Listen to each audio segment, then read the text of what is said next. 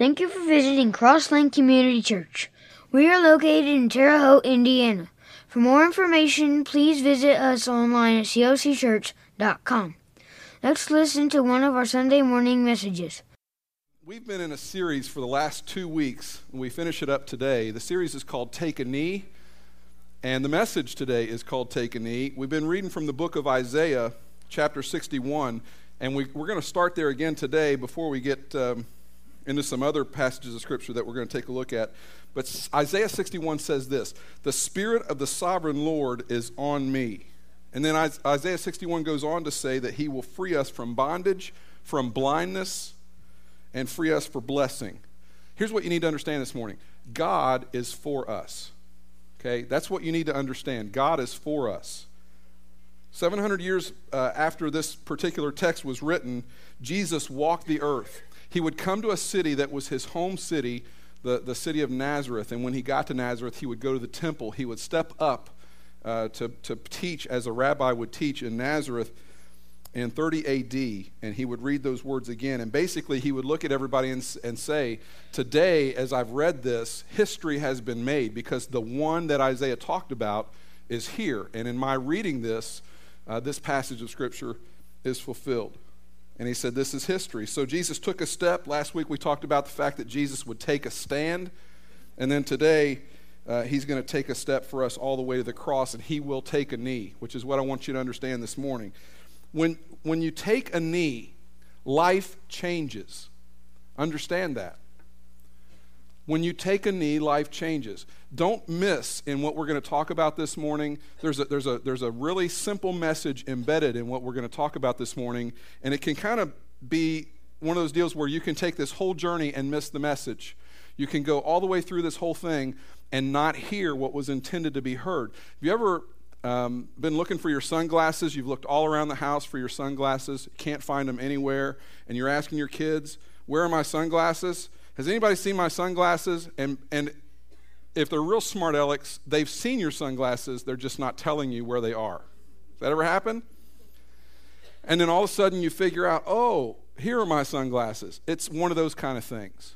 Or if you're like me, I never lose my keys. I mean, I, well, I, in the office, I never lose my keys. I lose them at home all the time. But I'm, I'm here in the office, I'm getting ready to go somewhere. I cannot find my key to my car. And I'm looking all over the, I mean, how many places can it be in my office? If you've ever been in my office, you say, well, it would be easy to lose something in there. I mean, we, you know, we're not sure that there aren't live bod, uh, bodies stowed somewhere in there sometimes, but I couldn't find my car key. And so Tracy's like, Brett, what's, what's the matter? I was like, I can't find my car key anywhere. We looked all over the place. I had a jacket on, but I also had a, like a fleece on underneath that. It had pockets in it. Guess where I found my car key? It was in that pocket.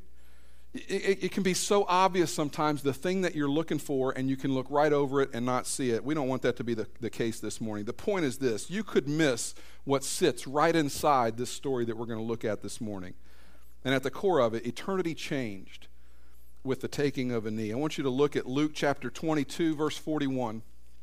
Luke 22, 41. It says, He withdrew about a stone's throw, talking about Jesus.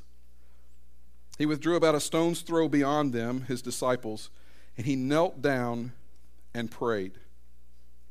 This is a really important moment for Jesus because he has come before the Father and he is about to step into that place where he will stand, where he was, that's why he came. And he's in a, he's in a very important place in his life. He's in an important place for all of human history. He's in that place where he will step into this place where he's going to stand and do what the Father has sent him here to do. And verse 23 says, he, he says, Father, if you are willing, take this cup from me, yet not my will, but yours be done. Yet not my will, but yours be done.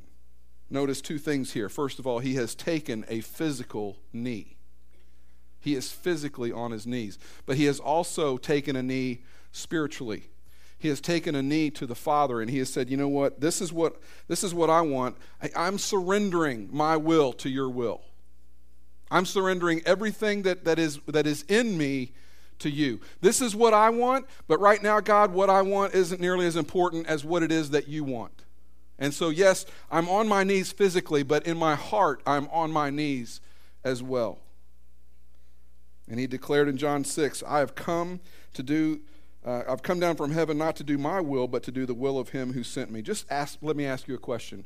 What, what, are you here to do? What are you, why are you here? What, what, what, whose will did you execute last week?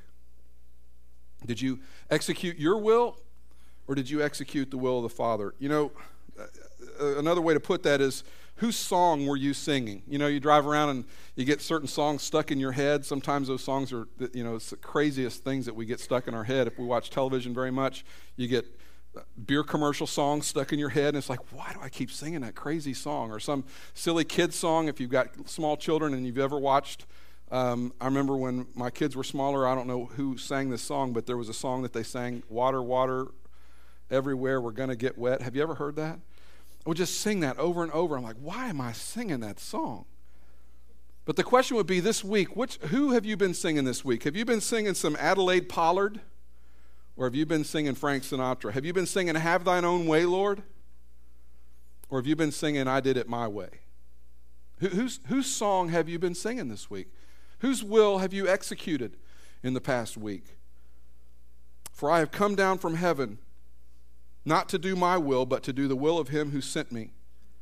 And this is the will of him who sent me, that I shall lose none of all that he has given me, but raise him up at the last day.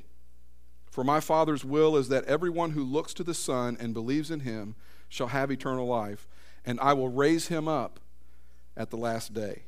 That is an incredible offer. I want to read that last passage again. For my Father's will is that everyone who looks to the Son and believes in him shall have eternal life, and I will raise him up at the last day. Resurrection.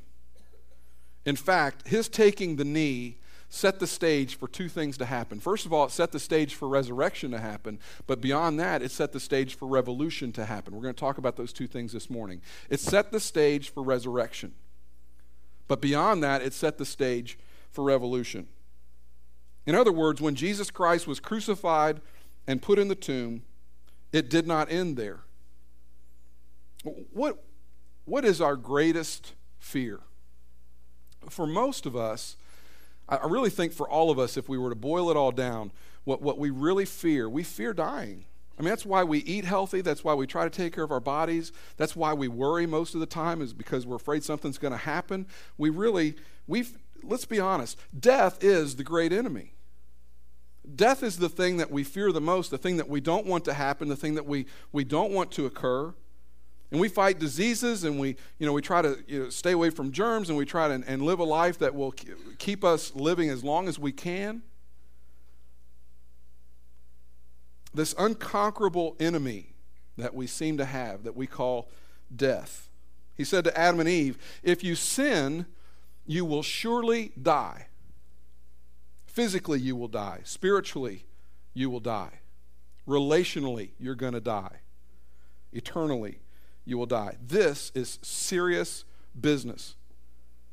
Everything is on the line. I see, I've been to funerals and, and I've done funerals in the last in the last year. I've done funerals, and, and I've stood by caskets and wished that the person that I was doing the funeral for could rise up. They were friends of mine. They were people that mattered to me, that meant a lot to me. And I would look at them and I would just wish. I, I just wish that they weren't gone.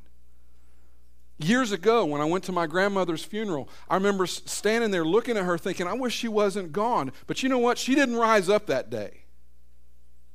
This is serious stuff. We're talking about this unconquerable enemy that we have called death.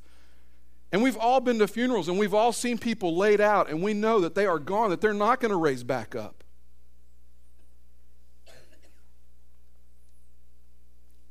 But in Jesus, when they crucified him, they put him in a tomb and then they went back a couple of days later and he's gone. Death has been defeated. That is huge. You see, This is the thing that we need to get fired up about because we, we hear that. We, you know, we come on, on Easter Sunday and it's, it's all about the resurrection. We hear about the resurrection and, and it, we just think that's such a big yawner. Listen, the fact that Jesus Christ rose from the dead is not a yawner. That's the only guy that's ever done that. This is a, a, turning point in human history. This is the most significant moment of conquer that humankind has ever seen. And yet we can, you know, sometimes we treat the resurrection of Jesus like it's just, you know, like it's lunch. Oh, yeah, Jesus rose from the dead. This is huge. This is the thing that our faith is built on. This is the one thing that separates Jesus from everybody else who claim to be God the resurrection. Turn your Bibles to John chapter 20 if you have a Bible. The first, pass, the first verse there, John chapter 20. Early on, the first day of the week, while it was still dark, Mary Magdalene went to the tomb. I want to kind of lay out for you, describe this tomb for you just a little bit. Most people think that the rock that was in front of it was some kind of boulder type thing. It really wasn't. Um, it really wasn't like that. I have some pictures I want to try and show you. This is a, a somewhat. This is not the tomb of Jesus, but this is an idea of a first century tomb of what it might have looked like. Um, we've got an, another couple of pictures. There's another one. You can see the the disc, uh, like stone that would have been rolled away. And if you look down below there, there's a channel that that would sit in and when they would seal up that tomb, they would roll that into place and it would kind of sit. It was in a trough, kind of like your, um, your sliding glass door has. You can, you can see it in there. But when it w- and they would push that stone up, and you can see where they've got it chalked with a stone. They would remove the stone, they would let that roll down into place, and then it would sit in a little valley and it would rest there. We've got another picture, I think. This one's a real elaborate one. It's got a little doorway and then the stone behind it. But the same idea, you can see that stone is about six and a half feet in diameter. I don't know how much that thing weighs, uh, but probably more than one person can move by themselves. It probably took two or three people to do this and set this thing into place. I'm going to show you a picture of what's inside, maybe, of, one, of a tomb. There's a, there would be an area where you would lay the body out. They would call that a loculus. And, and, and that's kind of what the inside of it, we know that the tomb of Jesus was, was a tomb, wasn't his, it was borrowed. It was a tomb that, that was you know, he was allowed to use, and, and Joseph of Arimathea, who was a fairly wealthy guy, uh, we know from, from the size of, of some of the tombs in that day that some of the more wealthy people had not just one loculus, but two, had uh, numerous places where people could be treated and, and uh, taken care of after they had been laid to rest. The tomb would have been sealed. And they would have, uh, but before they sealed it, they would have taken spices, they would have rubbed spices into the body and wrap the body up. And Joseph of Arimathea donated about 100 pounds worth of spices so that that could be done with Jesus. And then they would wrap the body and they would leave it in that place for a year and allow the body to completely decay. Then they would come back after about a year or a little more, and they would have nothing but bones left. And they would take those bones and they would put them in what they call an ossuary. It's a concrete box. It would contain the bones, the remains of a person who'd passed away. Because Jesus took a knee to the will of the Father, the Father raised him up. Isn't that true, really, even in the lesser areas of life? Isn't that true that, that when you take a knee, think about it, in, in, the, in the normal course of human breakdown, at the point that someone takes a knee, everything changes. In, in an argument, if one person finally decides, I'm going to take a knee, I'm not going to, I'm not going to, you know, drive my stake in the ground and make this all about me and about what I want. I'm going to yield. I'm going to give. Everything changes. Everything hinges on, on the person who is willing to take a knee. If you've got a marriage that is combative, you know as well as I do that there are times that if you're in a marriage that's combative, nothing's going to change unless somebody takes a knee. Jesus rose from the dead by this amazing power. And, and you would think, you know, my goodness, if, if God could do this, if, if He could resurrect uh, someone from death, eternally. And God can restore us relationally, and God can, can restore relationships, and, and God can raise up purposeless lives. If God can, can do all that, then why, why aren't we embracing Him? Why don't we just run to Him with all of our, uh, all that we are, and just say, Lord, you know, you, you have all this power to do all these amazing things. You can heal us in every way imaginable. Perhaps that it's that we're too much like our own kids. Our kids get a little confused sometimes, don't they? Our, our kids get confused as to how to get the life that they really long for. And, and if you're a teenager, you need to lock into me right now because I'm going to I'm going to make your life really easy if you'll just listen to me for just a minute. And I'm going to say something that your parents are trying to say to you, and you're not hearing them. But, but I'm going to say it, and hopefully you'll hear me say this. I, I've had conversations with my kids. I, I have these conversations a lot where I say, Do you understand that, that if you would just do things a little differently than you're doing them, and you would show a little respect, and, and you would show a little just you know supply that word. I'm not sure what that word is. Gumption? I'm not sure what word i want to throw in there. But if you would just if you would just try and meet us a little bit the whole world would open up for you so many of these things that you want to happen that you seem to fight us for if you would just change your tack just a little bit a lot of the, a lot of the world would open up for you you see I'm not against my kids. My kids sometimes think that I'm against them because the way they approach things and the way they go about things, I can't bless the, the things that they do sometimes, not the way they go about it. But when my kids are affectionate, respectful, loving, cooperative, that's when they get the things that they have always longed for. So if you're a teenager, listen to me. There are certain things that you want from your parents.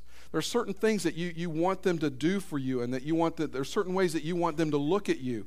I'm telling you that if you will just change the way you approach them, if you will treat them with a little dignity and a little respect, you would be amazed at the difference in your life. And even as I say that, I'm watching parents go. Because I think we're, we're, we've stumbled on a conversation that we've all had, right? It always amazes me that my kids think that by resisting me, they can get what they want. That, that somehow, do, do they not understand that when they resist me, they lose? That, that really, you know, they may hold some cards, but at the end of the day, mom and dad hold all the cards. And that when you resist mom and dad, the things that you really want are the things that they are able to provide or able to give. And if you've not done it right, those things will be withheld. What makes them think that if they resist me, I'm going to give to them? Some of us have been resisting our Heavenly Father our whole lives. And I would ask you the question what do you think you're really winning by doing that? When Jesus came, he came among religious people. People who were religious on the, the outside, but on the inside were very resistant. That's, that's who Jesus came into. You see, it's easy to come into a place like this and take a seat on Sunday morning. It's easy to do that. It is an entirely different thing to come in here and take a seat physically and take a knee spiritually. To walk in and say, Lord, I am completely bowed to you. You're in charge. You're sovereign. I will not resist you any longer. Many of us could testify yeah, I've walked into a church and I've taken a seat many times. And I've also taken a seat with a heart that was not taking a knee. The question is have you taken a knee? I always get tickled whenever I have conversations with people. And, and I'm, you know, the first words out of my mouth whenever I meet someone new is not always, hello, my name is Brett Wilson, I'm a pastor. Uh, I find that conversations go a little better if that's not the first thing that comes out of my mouth, hi, I'm a pastor. It's pretty good on an airplane. Uh, pretty good then. If you want to be left alone, you just tell them you're a pastor and they don't want to have anything to do with you. You know, they just back right off. It's like, okay, I'm going to leave you alone. Great. I've got a great book over here I was planning to read. But every now and then, whenever I, whenever someone finds out what I do for a living, they'll, you know, they, it's, it's interesting how I get responded to. Sometimes, depending on the circumstances, if I'm playing ball, the, the, the, the, the kind of the response I get is, you're, you're a pastor? But from time to time, when someone finds out that I'm a pastor, what I get a lot is, oh, you're a pastor. I'm Catholic. I'm Baptist.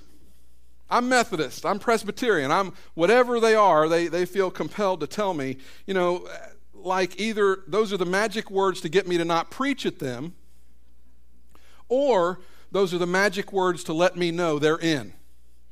You know, it's okay. I'm one of you. I'm, you know, I, you don't have to say anything. Don't try to convert me. You know, don't try to get me to come to your church because I go to a Baptist church or I go to a Catholic church or whatever. Do they not understand that the only thing that matters to me, and really the only thing that matters, period, is whether or not we have taken a knee? It doesn't matter what the label is, doesn't matter what kind of what the name is on the outside of the church you go to.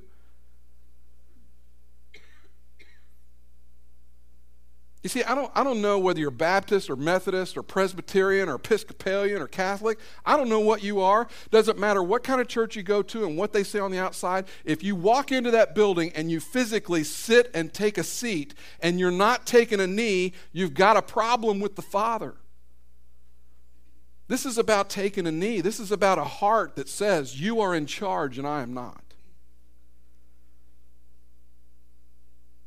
It's not, are you spiritually awakened and are you thinking about God? It's, it's have you taken a knee to the will of God? And do you wake up every morning trying your best to do the things that God's calling you to do? And some could spend their whole lives in places like this, taking a seat. And everyone assumes that they've taken a knee, and they haven't at all.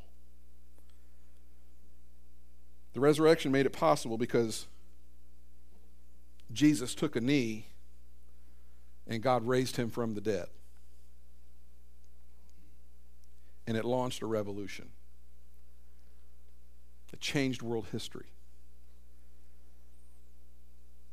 A revolution because everything will one day boil down to nothing governments, businesses, trophies, all of your labors everything that you have worked so hard for, one of these days is all going to boil down to nothing. It will be so much like the morning dew that by the time the afternoon sun hits and burns it off, that it's forgotten. And all that will remain will be what God has invited us to join, which is the raising of his kingdom. The revolution that we are invited to is this revolution to bring the kingdom of heaven to earth, to make sure that people experience that, to make sure that people, as they go through life, come into contact with the living God through us. This kingdom will eventually take place. We, were, we had a, uh, an event here Friday night. We had an Emmaus gathering Friday night, and one of our guitar players, Dave Riesenbeck, was wearing a t shirt that had uh, Christianity is not a religion on it. Well, I like that a lot. I mean, I saw that and I, I told him, I said, man, I, I like that t shirt a lot. Lisa Watson was standing here and she said, she, you know, it puzzled her because she, she looked at me and she said, Brett, I thought Christianity was a religion. Here's the difference religion is about human spirit and human power. religion is about what you can do on your own. It's about how you do it. Religion is about you getting it right. It's about you making a name for yourself. It's about you doing the right things um, to achieve whatever it is that you're trying to make happen. Revolution is all about Holy Spirit power. There's a world of difference. We, we have all kinds of religion in our country. We have human spirit raised up and at work at its finest, at its best. But the, the distinction is that where the Holy Spirit indwells you, you become a possessed person. You take a knee. You are completely yielded because God restored you and redeemed you, reformed you and now indwells you. You have the power of God. That is how Peter was able to stand in the moment. See, Peter had an opportunity to stand at one point, and he didn't do it. We talked about that. We talked about the fact that Peter had this chance to really stand with Jesus, and he didn't do it. But you see, the problem is that at the time he had that chance to stand, Christ hadn't died, the resurrection hadn't happened, and the Holy Spirit hadn't come. But in Acts chapter 2, at Pentecost, the church got launched and the Holy Spirit was unleashed and it filled people. And now they had the power from on high, and that is how they live their life as a new creature. That's how we live life now. When you come to Christ, you get the Spirit inside you, and that's how you are able to overcome a lot of the stuff that before you weren't able to overcome. When we talk about being born again, I mean, when, I remember when Jimmy Carter was president, they talked about the president who was born again, and that was the big term, born again. Everybody was born again. The whole point was that you became a new creature. You see, Christianity is not about you pulling yourself up by your bootstraps. Christianity is about you looking at God and saying, you know what, I can't pull myself up by my bootstraps. I'm not good enough to do this on my own. You know, a lot of people think that, that being a Christian is all about trying to impress God. Like you can do something that would impress God. What, what really Christianity is about is confessing, I can impress God. There's nothing I can do. I'm not good enough on my own to, to, to impress God, to make God go, wow, did you see what he did?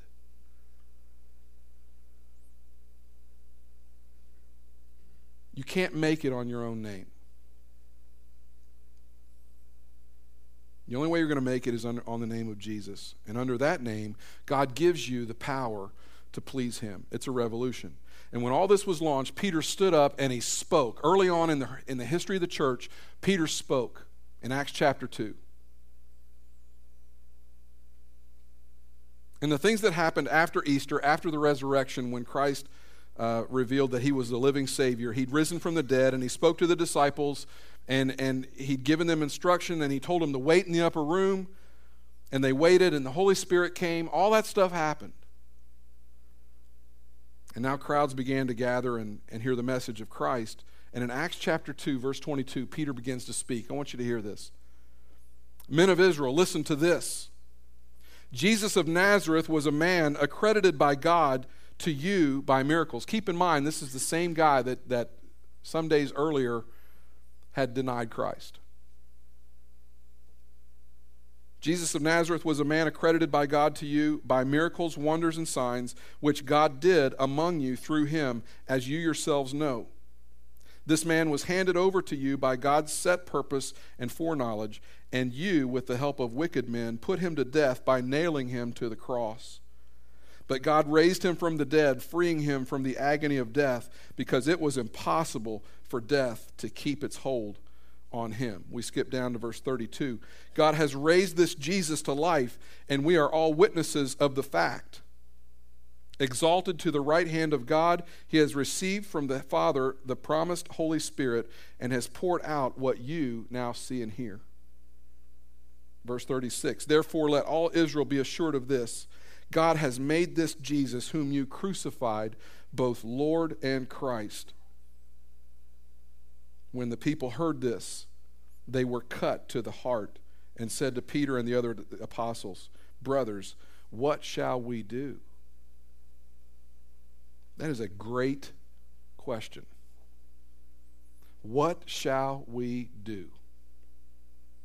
Peter's response, verse 38. If you've been in the church for very long, you've heard this passage a thousand times. Peter replied, Repent and be baptized, every one of you in the name of Jesus Christ for the forgiveness of your sins, and you will receive the gift of the Holy Spirit. The promise is for you and your children, and for all who are far off, for all whom the Lord our God will call. What's in a name? You ever asked yourself why people decide to use the name of Jesus as a cuss word? You ever wondered why people profane and curse using the name of Jesus or using the name of God? Ever wondered why all the other names that, that there are for other gods aren't used in our culture as a cuss word? It's because when you use those other words, you really don't even feel like you've cussed. Try it. Oh, Buddha. It, there's no punch in that, is there? You know, it just doesn't work. You know why? Because that's not the exalted name. That's not the high and holy name. There's something in the name. And that's why when people want to profane something, they go for a name with power in it. It's only when they use the name that is above all names that actually has power that you have actually profaned the sacred. Don't look past this. It's no accident in our culture that there's only one consistently profaned name. That's not an accident. And God gave him the name that is above every name. That at the name of Jesus, every knee will bow and every tongue will confess under heaven and on the earth and under the earth that Jesus Christ is the Lord to the glory of God the Father. It is the name that changed everything. Because he took a knee, and the Father raised him up, and a revolution began. And the question is, what now must we do? That's a great question. What do you do now? Repent and be baptized, Peter said. Every one of you, in the name of Jesus Christ for the forgiveness of your sins, and you will receive the gift of the Holy Spirit. You say, well, what, what does it mean to repent? I mean, what, what is that? When you repent, what you it literally means to change your mind. I'm not sure, I, I probably shouldn't do this, but I'm going to take a stab. I'm pretty sure that that repent in Greek is metanoia, and that word means to change. To, to, to literally be walking in one direction and then to turn and walk the other direction, to change your mind. You see, you're riding on somebody's name this morning. You're either riding on your own name and you're trying to make it in the world on your own name, and it's all about you and what you can do and what you can accomplish and how good you can be, and, and that you can get God to notice you because you've been so good. That's one way to go about it. But that's not repentance. Do, do you really want to ride on your own name? You really want to let everything stand on your name? Because here's what's got to happen in order for you to impress God, in order for God to stop and go, wow, check out Brett. You've got to be perfect, without blemish, without stain, not one mistake. You've got to nail it cold every time. If you're riding on your name, that's what has to happen. But when you repent and say, I turn from my resistance and I take a knee, and not my will, but your will be done, and I take a knee and I ask forgiveness for my sins, that's different. Repent and be baptized. What, you know, why be baptized? Baptism is an outward symbol of this internal spiritual work that God has wrought within us. The water, in some ways, represents this, this uh, cleansing. You know, just as repentance is this spiritual cleansing on the inside, the water is almost like a, a symbolic cleansing of the outside. It's just a, you know, it, it represents a, a, the whole process of what God's doing with you.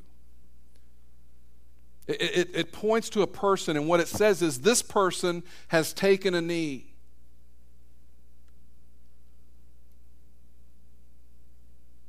maybe you're here this morning and you're just understanding for the very first time, and maybe a preacher's never said this to you, but if so, you need to hear this real clear. God is not against you. You're the apple of God's eye. He loves you.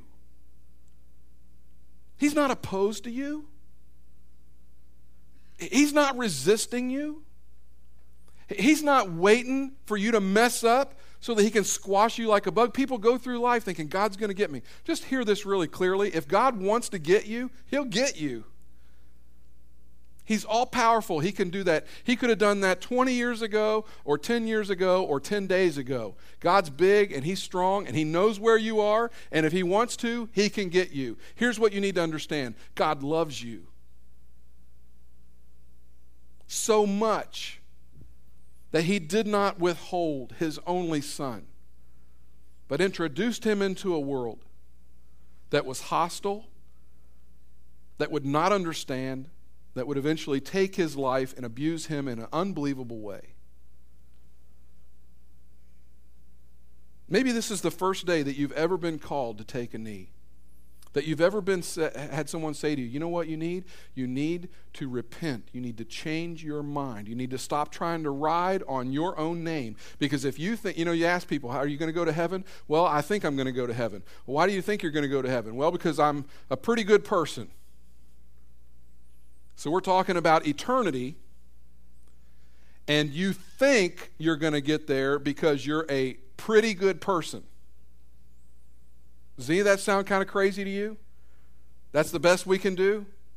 I think I'm going to go to heaven because I'm a pretty good person. Don't you want more than that? Don't you want to be able to look at a cross and say, faith in that assures that I will go to heaven? And I will repent. And I will take a knee. I'll take a knee to my will, and I'll understand that there's someone who knows a little bit more about this than me. How long will you resist? Maybe this is the first time you've ever heard a message like this. Maybe it's the hundredth time. In just a minute, we're going to stand and we're going to sing a little bit. I kind of want to explain to you what's going to happen. We're going to because uh, we, if you've noticed, we've done things a little differently. I'm up here a little earlier this morning than I normally am. We didn't take communion beforehand. We're going to do that at the end. And we'll get to all that. But before we do, we're going to stand and sing in just a minute, and we're going to, that's your opportunity if you've never given your life to Christ, to come forward and make a decision for Christ. I don't know if you've ever had someone explain to you what being a Christian is all about, but it's not about trying to be good. Christianity is really not about your performance. Because here's a news flash for you you cannot behave well enough to get to heaven.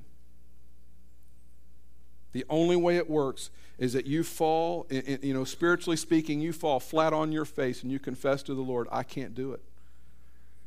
My only hope is you.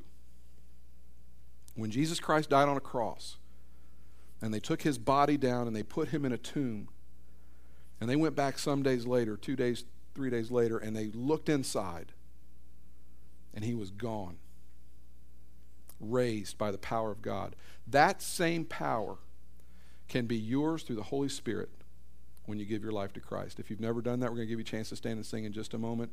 We're going to sing a little bit. If no one comes forward, we're just going to transition right into a time of communion. Kyle will lead us to that point, and uh, we're going to sing just a little bit after that, worship some and then we'll be dismissed for our Easter morning. Okay, let's pray together.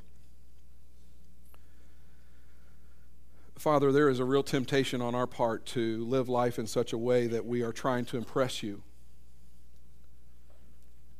I think all of us at one time or another kind of gets lured into this idea that I'm pretty good, I'm, I'm behaving well that if I'm behaving well, then I must be pleasing to you. And certainly, Father, our good behavior probably does put a smile on your face, but it doesn't make you love us anymore. Any more than our behaving badly makes you love us any less. You cannot love us more, and you will not love us less. And so we come this morning and we find ourselves in this place where we so desperately want to behave in a way that makes you happy, understanding that so much of the time we don't make you happy in terms of how we live life. What makes you happy is our total dependence on you. What really puts a smile on your face is when we, like our own children, stop resisting and stop trying to run and fight, but we just finally say, you know what, mom, dad, you're right. That when we look at you, Father, and we say, You're right, and I've been running too long, and I've been fighting you for too long, and there's been too much resistance. And what I want to do in this moment and in this hour is just take a knee. And God, it's highly possible that this morning in this room, someone has never given their life to Christ, and that, that, that needs to happen. Highly possible. And I pray, Lord, that that would happen. But Father, it's also very, very possible that there are people who gave their life to Christ a long, long time ago, and they've been walking into church and physically taken a seat, but they have never in their heart taken a knee. And this morning, just before you, and they won't be in front of anybody else, it'll just be a heart thing between them and you they will say, Lord, I take a knee. I take a knee. Not my will, but your will be done. So, Father, certainly we pray for someone to come and give their life to Christ. Absolutely, we pray that. But beyond that, Father, we pray that we all might be found in a place this morning where we take a knee to you because you are holy and you are righteous and you are the only one perfect and you love us and you saved us. Thank you for that, Father. It's in Jesus' name we pray. Amen. Thanks for visiting. We hope you've been encouraged. Please feel free to visit us online at clcchurch.com.